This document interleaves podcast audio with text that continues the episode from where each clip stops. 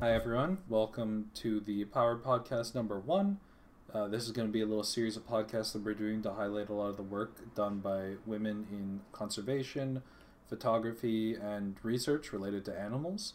Uh, we're going to be talking to a lot of different people, but uh, this is just the first one. So, I am your one of your co-hosts, Tristan Kroll Bunneman. I'm the co-president of Laurier Animal Rescue. And I'm the other co-president as well co-host for this specific podcast, Marissa Wile Hong. And featuring in our episode today, we have Christine Figgener, who is a passionate um, ocean advocate as well as an amazing marine biologist. And we hope you enjoyed this podcast as much as we enjoyed recording it. Thank you for tuning in. You know. Uh, well, here we are. Yeah. Yeah.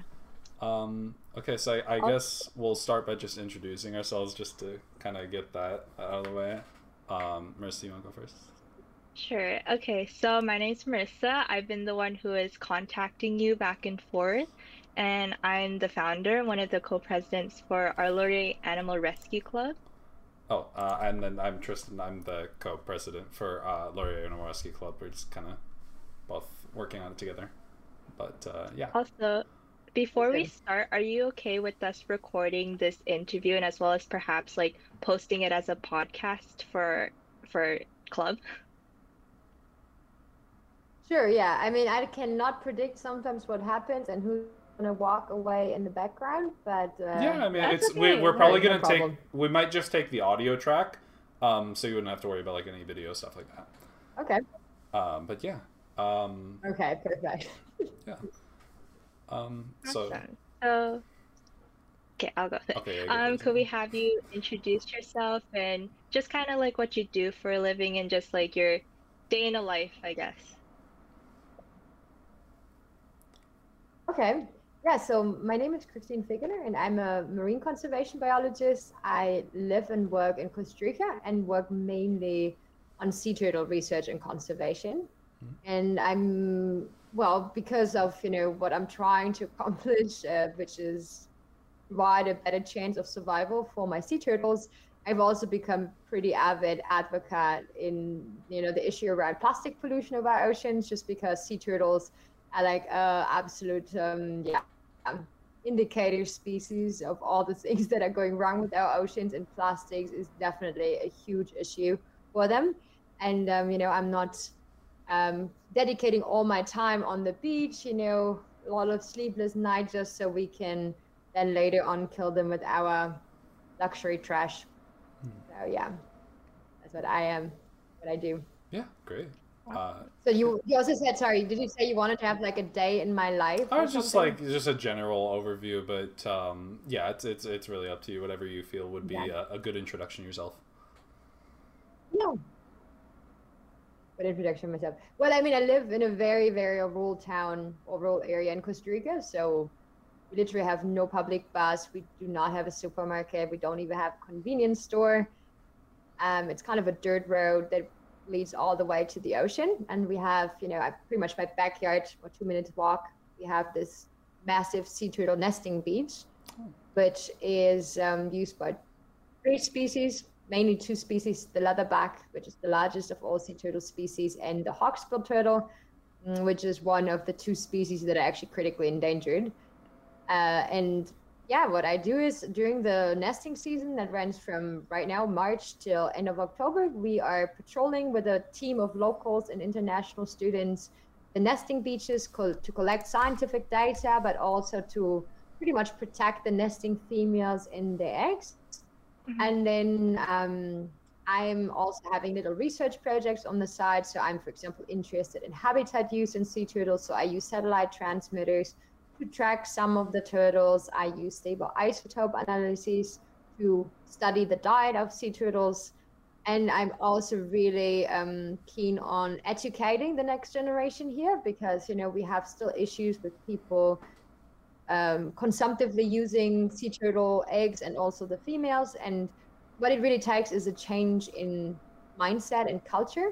And that's the easiest accomplished when you, you know, speak to the kids and get them involved and excited about sea turtles and just show them that is a different way of, you know, consuming them. Hmm. Um, I think that's pretty much summing up probably what I'm doing here. Yeah, absolutely. That's that's great. I've actually I've always I've always been really interested in like the uh, aquatic life personally. I'm my favorite. I, I, I really like whales, uh, personally. But uh, yeah, so your your research really like uh, was was really cool to, to see and just like how how involved you are. Like obviously how you said like you're living in a in a rural area and stuff like that. Like most people wouldn't take like you know the the luxuries of normal life for like the research, but it's just it's really inspiring that you're you know you're out there constantly like working with them and uh, especially for like the critically endangered species it's it's really amazing um but yeah we uh so we had a question Thank you. uh, No, I oh, mean, yeah. as, a, as a fun fact, as a fun fact, I did start marine biology because I am a huge fan of humpback whales. oh I, But um, I have worked in the meantime with humpback whales, and it's actually not as interesting as working with sea turtles, the actual work, because you Mm. know, a sea turtle work is really hands-on. It's really physical. You walk a lot. You get to be with the turtle and man, you know, kind of really touch them and, and handle them. Whereas Mm. when you study whales, you're usually on a boat yeah maybe see them, you know, a little bit on the surface of the water, maybe have a hydrophone in the water, but that's about it. So, Yeah. yeah no they've they've just they're always such interesting animals um but yeah um so we just had a quick question uh, in relation to we were doing some background research on you and your career uh, and we found that you uh, focused on one point in your career on the olive ridley turtles i believe um at least that was those in the Mhm. research uh, we just want to know like what what what kind of like uh, shone out to you or if that if that is your favorite uh, like species of turtle or like what what is uh, your favorite and like what it would kind of anything like that yeah. I mean, I, my, my, my PhD advisor is probably going to kill me if she ever hears that podcast. But yeah, olive ridley are definitely not my favorite species. Mm. I don't know. Olive ridleys are nice, but nice, you know, a very vague word of, I don't know. Yeah. Um, no, my favorite ones are definitely leatherback turtles. I mean, Mm. they're just absolutely incredible. And I started my career as a sea turtle biologist with leatherbacks and worked with them for eight years, pretty much two seasons per year, because Costa Rica has two coasts, the Mm. Caribbean Mm. coast and the Pacific coast. The leatherbacks just happen to nest asynchronically. So, you know, when I have the Caribbean season, the there's off season on the Pacific, and once that season ends, I can just move on to the other coast and then have that season there. So I kind of move back between the coasts. Hmm. And then when I started my PhD, my PhD advisor pretty much wrote the Bible on olive ridleys or the two ridley species. And she loves ridleys. Mm. So they're like these tiny, cute little turtles, and uh, they're really like olive ridleys are pretty abundant. And for that, they're so abundant, we don't really know that much about them, which is really curious because a lot of the you know kind of basic boxes haven't even been checked because everybody gets so distracted by one thing and one thing only about olive ridleys, and that is their mm-hmm. synchronized mass nesting behavior. So there's only these two, the two Ridley species, the Kemp's Ridley and the olive Ridley, that do engage in that behavior. And you have to envision a beach where you will have once a month about half a million turtles coming up to nest at the same time, more or less. I mean, within like three to five days, depending. And it's just super impressive, you know. Yeah. It's just like you Yeah. know, the beach is crawling with turtles. The sheer, it's the sheer mass. But um, yeah, it's still it's nice, but I don't think they're no, they're not definitely not my favorite species. yeah but turtle types. Yeah. Okay. So, um, we were looking, as we said before, researching into just like your life and everything. And I know a lot of our listeners now are like, de- like definitely going to be undergrad students in our university. And so some people are kind of interested in perhaps like pursuing, uh, like a field in like marine biology, for example. So would you be able to describe kind of the process in getting to where you are now? So like your schooling or like research and kind of extra experiences that kind of help to get to where you are now? Yeah, I think uh, like one thing or one point I would probably like really emphasize at the very beginning is like try to get as much hands-on experience outside of university as you can, and even at a really young age and really early stage in your career. So don't wait till you already got like three university degrees in because then it's pretty much already too late. Mhm. uh, so to speak, uh, because you will be drowning in student debt and you don't have time to do those extra things anymore. Yeah. At least that's true for the you know north of America. Unfortunately, I, I had to say it. Yeah. Um, so I think I was in the lucky position that I did study in Germany, and we do not have um, to pay for our universities, and at least not the amount that you guys are paying. Um, I did start though to intern in an aquarium um, with marine mammals when I was about 13 or 14, and pretty much stayed there as an intern up until I started university when I was 19. So in Germany we have 13 school years, so we're almost 20 when we are done um, with high school and so I just studied, you know, normal biology, so nothing particular. In Germany, it was back then, anyways, that the specialization didn't kind of come up until you started your master's. So everyone that is studying biology, either if you want to become a microbiologist or a geneticist or an ecologist, it doesn't matter. Everyone studies exactly the same base. Um, so I did that, and then I got really lucky I think because I was able to go on to a field trip that was actually meant for grad students for master. But the professor that offered that trip, it was a tropical marine ecology class in Egypt. Um, for for a while, that was he was new and he started advertising it super late, um, and so he didn't find enough people, and he just kind of opened it up for some of the undergrads, and I was lucky and just kind of went with him. It was amazing because you know, after I, I, didn't particularly enjoy my undergrads because there's a lot of stuff that we had to do. I, I felt I was doing more chemistry and math and, and physics than I did actually biology. And then mm-hmm. even within the biology, we had to do all the things I'm not interested in, like botany and plant physiology and microbiology and developmental biology. It's like I have no affinity to at all, still don't. Um, and I was very much in doubt if that is really the career that I'm interested in. And so the field trip really changed that for me completely because that was everything I ever envisioned, you know, to kind of marine biology to be like. Because I, ever since I was in kindergarten, I wanted to become, you know, an ocean explorer. Um, and so it helped really kind of to think about okay, research and marine research can actually be exactly all those things and so I mm. proceeded to my master's and um, and I didn't even do a master's in marine biology, but I was I thought because again marine biology is you know it's a very wide field and actually a lot of the marine stuff is you know very specific to algae, all the micro uh, level stuff in and oceanography, which is a lot of physics.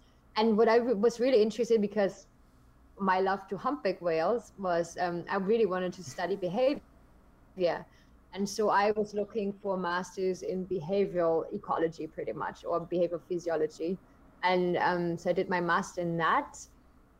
And uh, yeah, after that, it was kind of, you know, to, to, you know, I really wanted to figure out what can I do in my life. And I think, again, it was just a little bit of an accident. During my master, I already went for the first time to Costa Rica and worked as a research assistant for several months in, in actually the same project that I'm right now in, like leading and, and managing. Um, and I came back and did my master thesis research here as well. And then my boss pretty much just hired me because he liked my work ethics. And I remember I just went back to analyze the samples and with all the raw data, I didn't even, I hadn't even written the, the thesis. I pretty much moved to Costa Rica full time and started working here. Um, yeah, and I did that, like I said, for eight years. And then some stuff happened because I really didn't feel like I really wanted to go for my PhD because it also puts you in a very limited niche. I think mm-hmm. for all the people that consider getting a PhD, think about it long and hard. Rather go for a master's first, for sure, um, because it will only help you. Even if you do a PhD afterwards, um, it's less time that you have to study and you definitely are already a lot better prepared to you know do your own research than if you would just come in from your undergrad and then go straight for a phd and also you have to realize you know a lot of people that do their phd you know there is not at least you don't get trained in a lot of different um, things you're getting trained to be in academia so that means the university will prep you to become a professor, and that might not be what you want to do and what you know with your life. That at least not what I wanted to do. So I was really hesitant to go for my PhD, but at some point I decided, okay, I want to be autonomous as a scientist. I don't want to have to depend on other people. For example, I was teaching, or I am teaching a conservation biology class in Costa Rica, but I always had to have professors or people with a PhD sign for my classwork because, you know, Yeah. officially without a PhD, I'm not really allowed to teach, at least in Europe. So I was, you know, getting tired of that, and I was thinking, okay, I just want to be my own boss in every sense. Um, and uh, that way, I kind of went back to school, an advanced age probably compared to a lot of the kids that were, you know, starting their PhD with like 20, I don't know, 22, probably 23. Um, and yeah, I looked for my advisor. That's also really important. Like, don't you shouldn't care about the school so much. I mean, it would be great. I mean, you should care about what your advisor is like because that person will be with you for the next, you know, four to six, eight, whatever years, how long it takes you. And also, um, if there's funding for you, because that is taking definitely a lot of stress out of you, Mhm. uh, from you. Yeah, and that's kind of how I ended up at Texas A&M with my amazing advisor, Dr. Pam Plotkin. And I think my advantage was that I knew very well what I wanted to do and why I went for my PhD.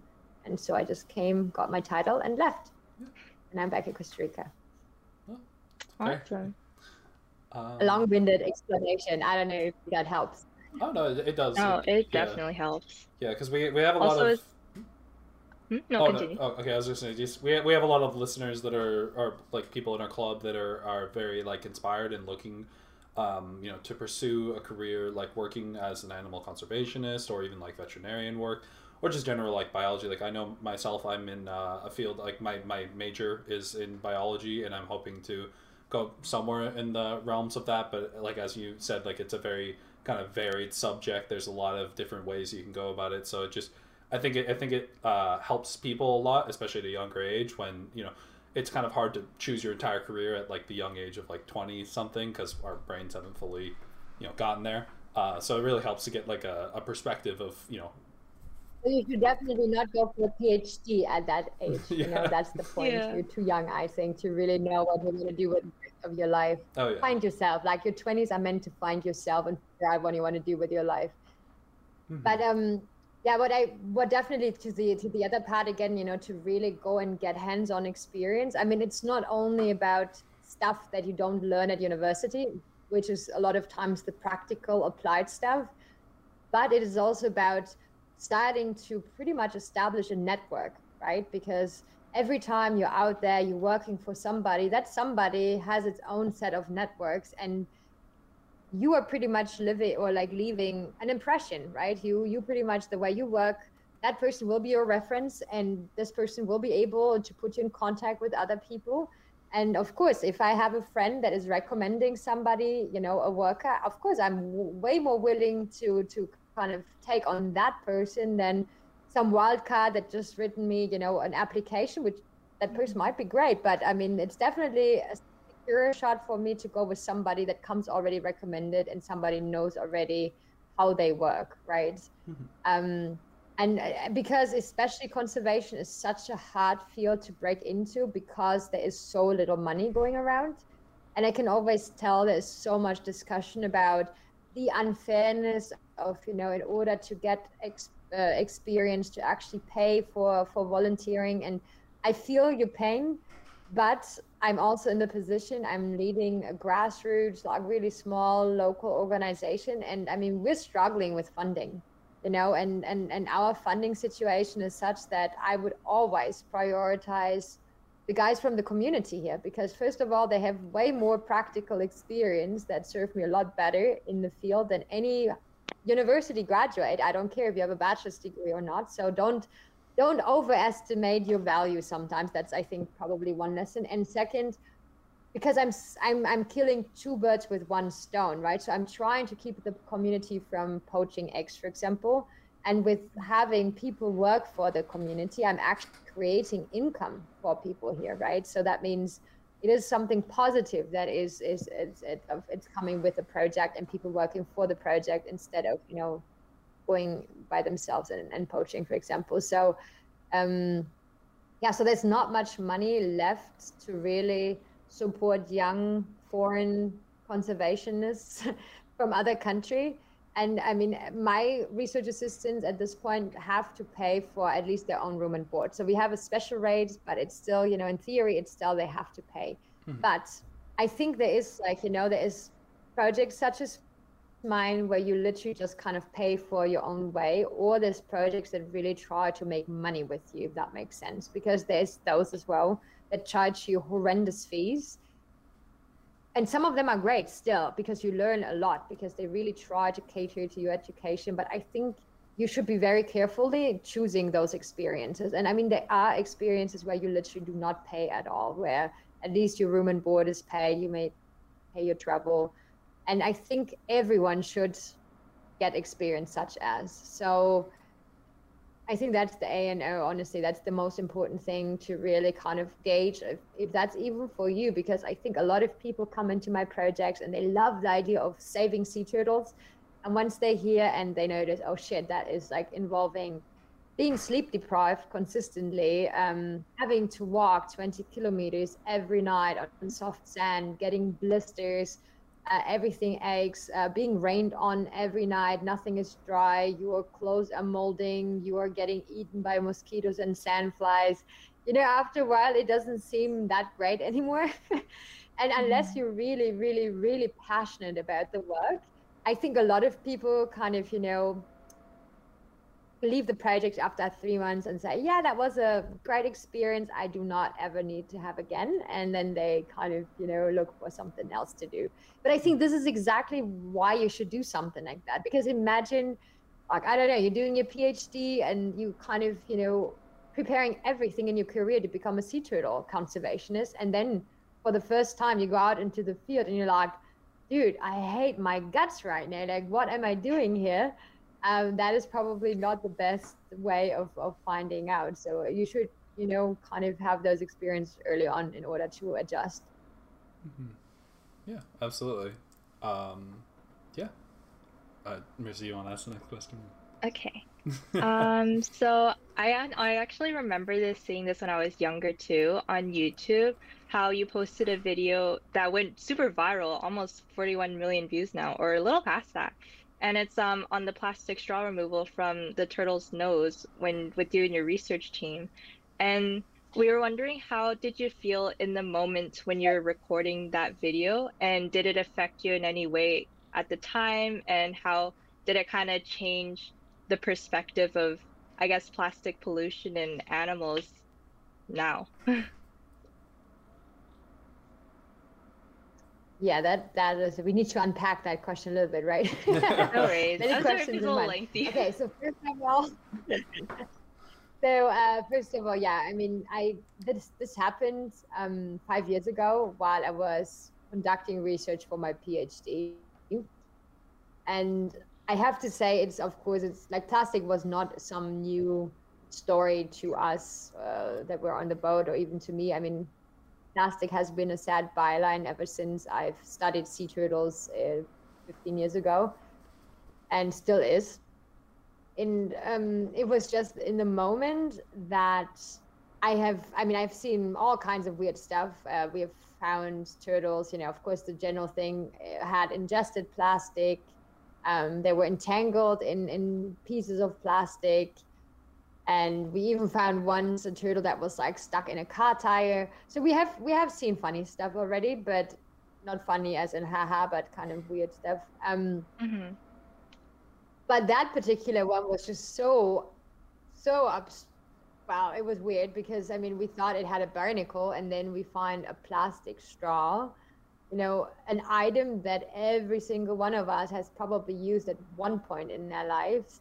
And we just had talked about it. I, it was it was really interesting. We just had talked about it the night before about plastic straws and how useless plastic straws are because it's really you can drink out of a glass without one, right? But it comes in yeah. every single drink that you yeah. order in most places. So um, and usually I never even before that we I never took or take straws, but we got distracted because um, I, I met my colleague that was on the boat with me that day as well um, I hadn't seen him in a really long time, and we kind of met up in this restaurant, and so we were chatting away, you know, long time no see. And so we didn't really notice when the waiter or waitress came that she had put straws in it. And we, you know, we saw it. I was like, ah, dang it, we forgot to ask without straw. And then we kind of started this discussion. And then the next day, we find this turtle that had a plastic straw stuck in its nose. And I think we were all pretty shocked. Um, at this point, I think we have a pretty good idea how it got stuck in its nose, but at that point we didn't. So we were like, who the fuck would shove like a turtle, a plastic straw in its nose? But it was a male, so we were like, did it really? Was it really actively done? Um, but what probably happened is uh, if you ever see a sea turtle feeding, so since they feed underwater, they usually swallow the item with a bunch of water and then they expel the excess water through the nostrils. So they have a similar uh, connection between mouth cavity and the nares um, as we have as well as humans. And um, so the plastic straw was probably just too light to be washed out all the way and just got stuck right there and then and yeah, the effect of it, of course, it was probably like two weeks of craziness. Uh, me being stuck in the jungle with bad internet and a bunch of news stations trying to reach us and give a comment. And it, afterwards, it came in waves. Um, you know, where first it was like all the big media, then the NGOs kind of followed suit, and then governmental bodies all of a sudden started talking about plastic. The UN started talking about plastic. Then Blue Planet, the new part was released and it talked about plastic.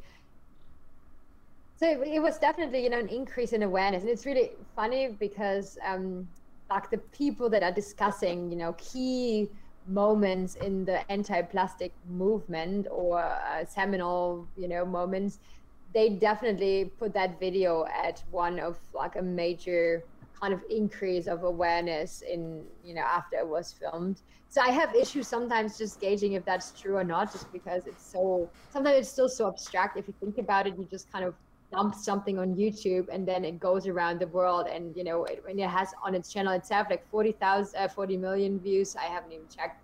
And um, there's another version that's on it. I think has like 60 million views, like a shorter version. So and it was on Facebook with like 30 million within a few days. So you know, it, millions of people have seen it. But I mean, I haven't seen people watch it other than I've seen the numbers go up. So it's it's very it's very abstract still sometimes. But what I have to say is because of of that video, I have been gifted this incredible platform.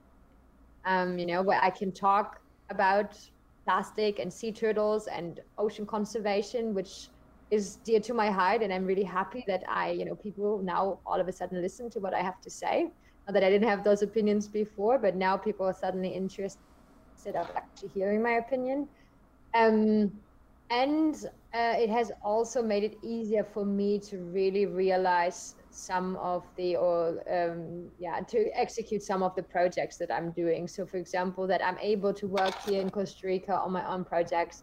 It is also due you know to the notoriety of of my persona and the video probably uh, that has resulted and and that it's just people believing in me, believing in my work, and supporting my work as well. So it has definitely changed a little bit my my trajectory, maybe, or at least has helped it along. Mm-hmm. Mm-hmm. Yeah, great. Um, yeah. Uh, so going off of that, um, we just had a question. So in 2018, you were named as the next generation leader by Time Magazine for uh, your work in like the outreach and things like that. Uh, we just want to know, like, how did you feel about like receiving that since it's such a prestigious achievement? Yeah, it, that was that was also kind of an interesting incident. So um, I was still in my PhD and super busy and super stressed because it kind of came to an end, and you know I was super wrapped up. And one of my two professors didn't even like he hated all my what he called it an extra curriculum work because he wanted me to concentrate on my dissertation and not you know drift away from from that and then uh, i think it was in june or july uh, time magazine did a little article so before that i actually as a person i never really stepped into the spotlight so because if you saw if, if, if you actually see in the video you don't really see people in it so you see the turtle and you see well you hear me cursing and talking in the background but it's not like my face was there and people all of a sudden you know were like my turtle was super famous but i wasn't uh, in any sense, and I don't think I I still am. But um, so for some reason, Time all of a sudden was like, well, who who actually made that video? You know, because it's like three years after, and who is the person that actually filmed the video? So they did a little um, article on on you know well on me and on and the video and what I was thinking, and then about a month or two later, I get a phone call from the same journalist, and she was like, "Well, I have really good news. You're named the next generation leader." And I was like, uh, "What? Are, are you sure? Like, I mean, are you sure you're having the right number? Like, isn't like you didn't mean somebody else, right?" She's like, "No, no, no, it's definitely you." I was like, "Oh wow, okay." Uh, I think I was more speechless in the beginning because I really couldn't believe it. I mean, there have been people like you know Trevor Noah that I think it the year before me, and uh, Greta Thunberg, for example, has won it as well. Um, so it was just really prestigious and, and huge, uh, you know, to be be named and, and honored in such a way. Um, yeah, I don't know. I still don't know how I feel about it. I mean, it, it comes sometimes those honors are incredible, but it I always feel it comes with a lot of pressure and with a lot of expectations maybe as well and i'm sometimes worried that you know the big shoes that a lot of people then put on your feet maybe i'm not able to fill them if if, if i'm explaining myself that way yeah Mhm. Hmm. Yeah, definitely. so i'm just a normal person you know so i'm Yeah. not somebody other different than you are so uh Mhm. hate to disappoint um, okay, yeah, great. Um, Marissa, you want to that? Sure. So, um, again, we were looking into you, and I am kind of unsure, but I saw you were the director of, I believe, um, under the Footprint Foundation. Uh, correct me if I'm wrong, but um, I was just wondering how did you kind of get involved with this foundation and kind of what motivated you to become the director under it? Well, I mean, so this is pretty much my day job. Uh, I'm the director of science and education for Footprint Foundation, and so through all of my plastic advocacy and outreach, I, you know, I'm I am pro- pretty frequently approached by NGOs, by companies, by, you know, people that do good work, but also people that just want to greenwash. And in 2000, I think it was even the same year, 2018, around or maybe beginning of 2019, I was approached by this lady from a company called Footprint, and she was really persistent. So I usually don't, you know, if it's just kind of a person I don't know, and, and if it feels very, I don't know, I, I usually don't answer. But she just kept on contacting me on all my social media channels, and she just asked for like a little phone call. She wanted to tell me what Footprint is doing.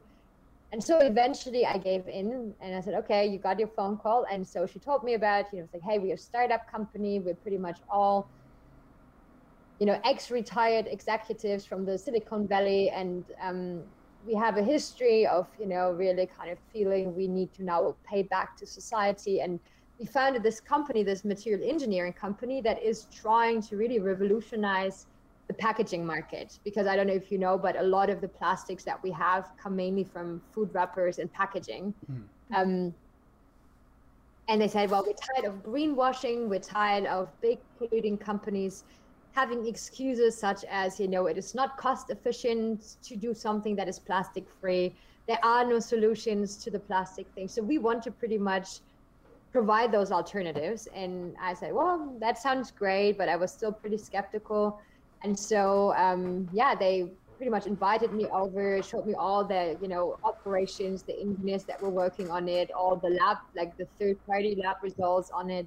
And eventually my, my very critical German mind uh, was, you know, oh, I guess they are really doing what they're doing. I mean, they're seeming to be, you know, trying to really do the right thing and, and, and uh, actually successful.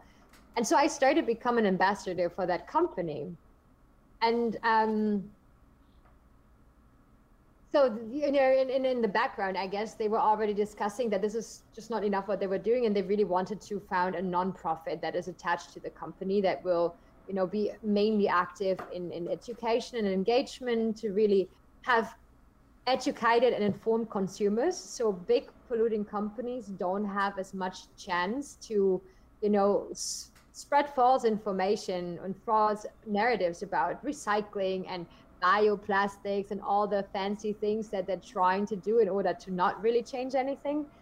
And so um, I was just done with my PhD. I was asked if like, hey, are you interested of leading the the foundation? And I was like, uh, sure, of course. I mean, um, and the idea is pretty much, you know, that my platform that I have already as a person together with the tools and, and, and the things that they have that we hopefully can reach a lot more people than you know we either one would be able to reach by just themselves. And yeah so i became the director of science and education for footprint foundation last year in um, i think march or april when i started. And uh, of course that's when the pandemic started. So a lot of the stuff that we were like hoping to do we haven't been but i mean we adjusted to like the online and the virtual uh, world and in in fact i think actually it is you know sometimes a lot easier to reach a lot more people because even like last year world oceans day i literally in one day i did panels in ecuador in suriname in oh, mexico nice. in canada in the us you know it was all in one day so i would never ever ever be able to do that in person and of course mm-hmm. you know mm-hmm. since um, it's not just a prestige thing anymore to necessarily have internet.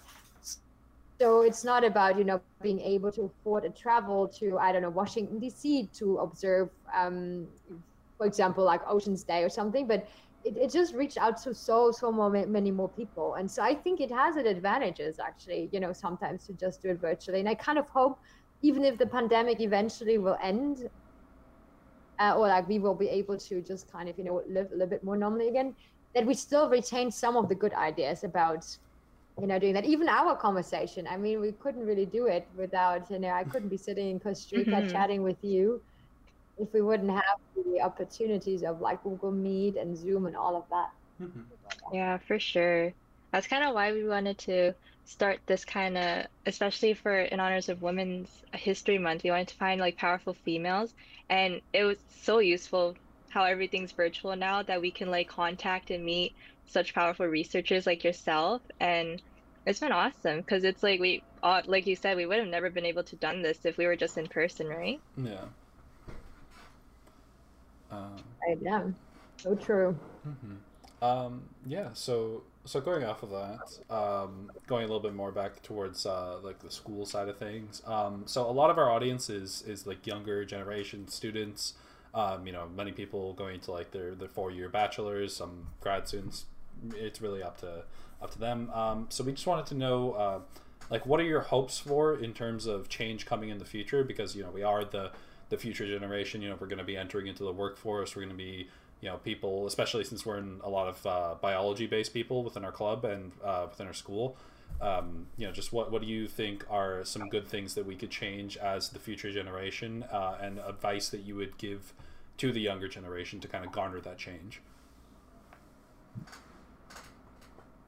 yeah i think first of all i think it is super important to kind of not just talk the talk but also to walk the walk right mm-hmm. so if you studying sustainability I think you should probably try also to integrate that into your everyday life and try to influence businesses, local businesses, global businesses with your club activities, whatever, with your maybe your company you're founding later on to always, you know, of course, there's always the most cost cost efficient way, but there should always be an option where you think, okay, but maybe I'm willing to pay the extra money, but make it more sustainable, and that you kind of come with that mindset and I think also as the next generation, I really hope that you guys will start to think a little bit more outside the box than my generation or even the previous generation did.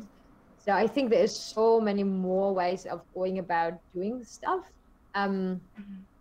Of just kind of, you know, I think biology doesn't just have to be this one or the other thing, but I think there's so many ways of how you can integrate your hobbies, your interests, um, into you know your passions because i think we're not all having just one passion in life.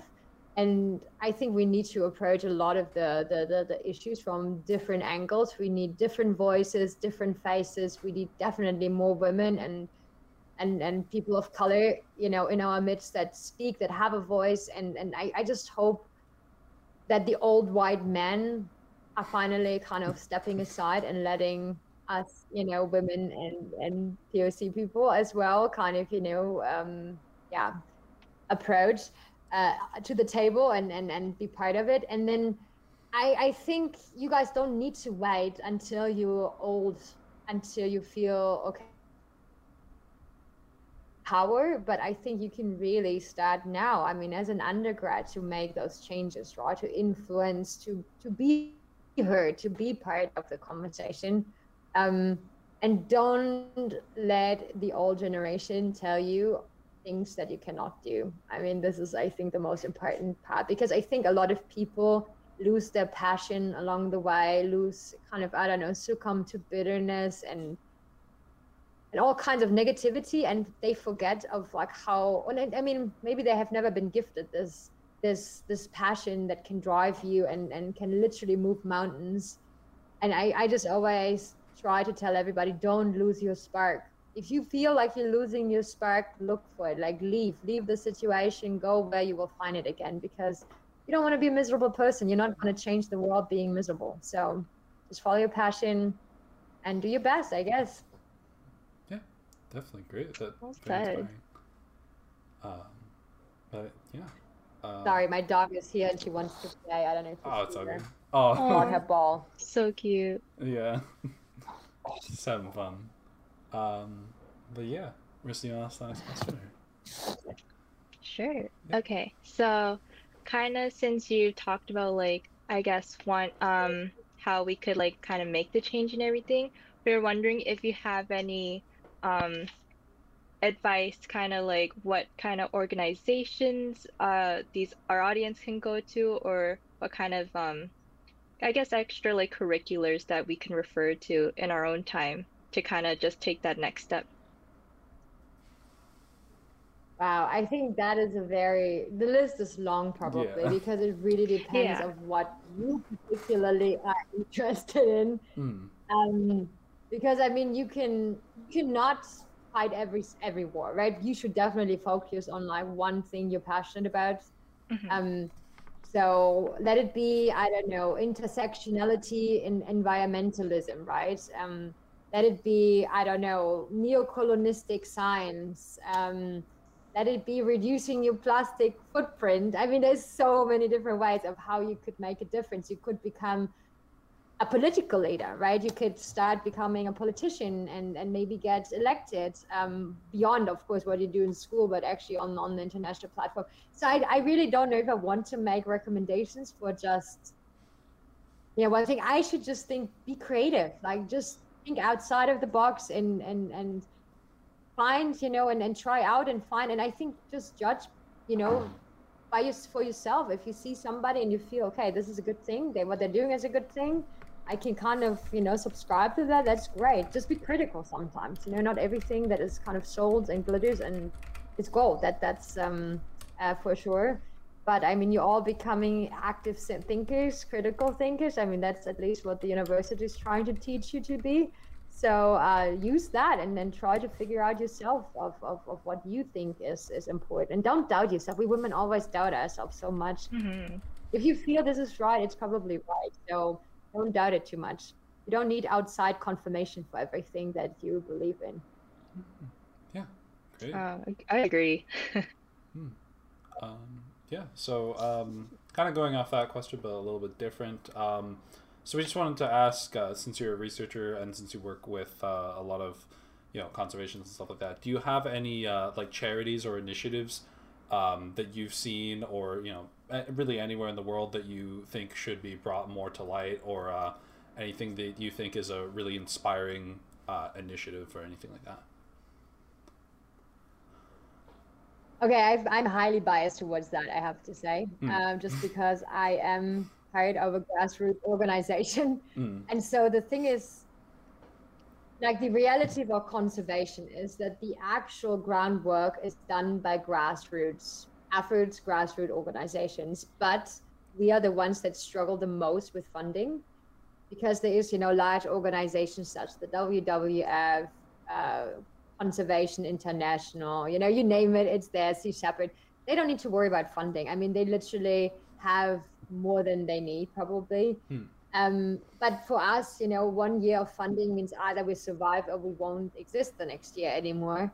So there is an initiative that I'm also part in. I'm not going to lie about it, but it's pretty much it's it's a Swedish um, lady that has recognized this issue. She actually comes from marketing, so she was a Fortune 500, uh, I think, marketing executive, and um, she went to Africa to photograph lions, and she kind of really got involved in the conservation work there. And she noticed in that that you know there is this grassroots efforts that are incredible because we are doing all the heavy lifting but we're literally seeing like maybe 20% of the money that is going around. And she was for many years thinking about like, okay, how can we change that? And she now started a platform which is called Milky Wire. Mm. Um, so like Milky Way, just the wire, like um, Wire, for example, mm. um, where she is recruiting or looking for grassroots organizations. And she kind of combines this, um, you know, I don't know, you probably heard of Patreon yeah. right? Uh, it's like mm-hmm. this crowd crowdfunding funding yeah. platform where you can like you know have artists or whatever content creators where you like give three dollars a month and they can continue to cre- create their content. So she's trying to combine that with a little bit of this social media influencer idea. Um, of you know where you have kind of charismatic people in the organizations maybe that are able kind of to stand symbolically for whatever they're doing in the field uh, which she calls impactors not influencers but impactors and so on this platform, there is a whole collection of incredible grassroots organizations all over the world that are working, you know, to really do good stuff. And it is also catering towards pretty much your generation, like um, millennials and Generation Z, um, that are not necessarily the richest people. You guys are still in education, but so it's you know it's not about giving us thousands of dollars, but it's about you know a lot of people giving like three dollars a month, for example, and supporting us with that. So it's more like think about it like, hey, Chris, I would like to invite you to a coffee, but instead I'm giving you three dollars for your, you know, conservation work. And so her idea is really having a lot of people getting a little bit, and that way having like continuous funding for all those grassroots efforts. And so I can highly recommend that just because it's not just contributing me or like one project, but it's actually contributing a whole array of incredible conservation work worldwide. So if you want to check it out, milkywire.com.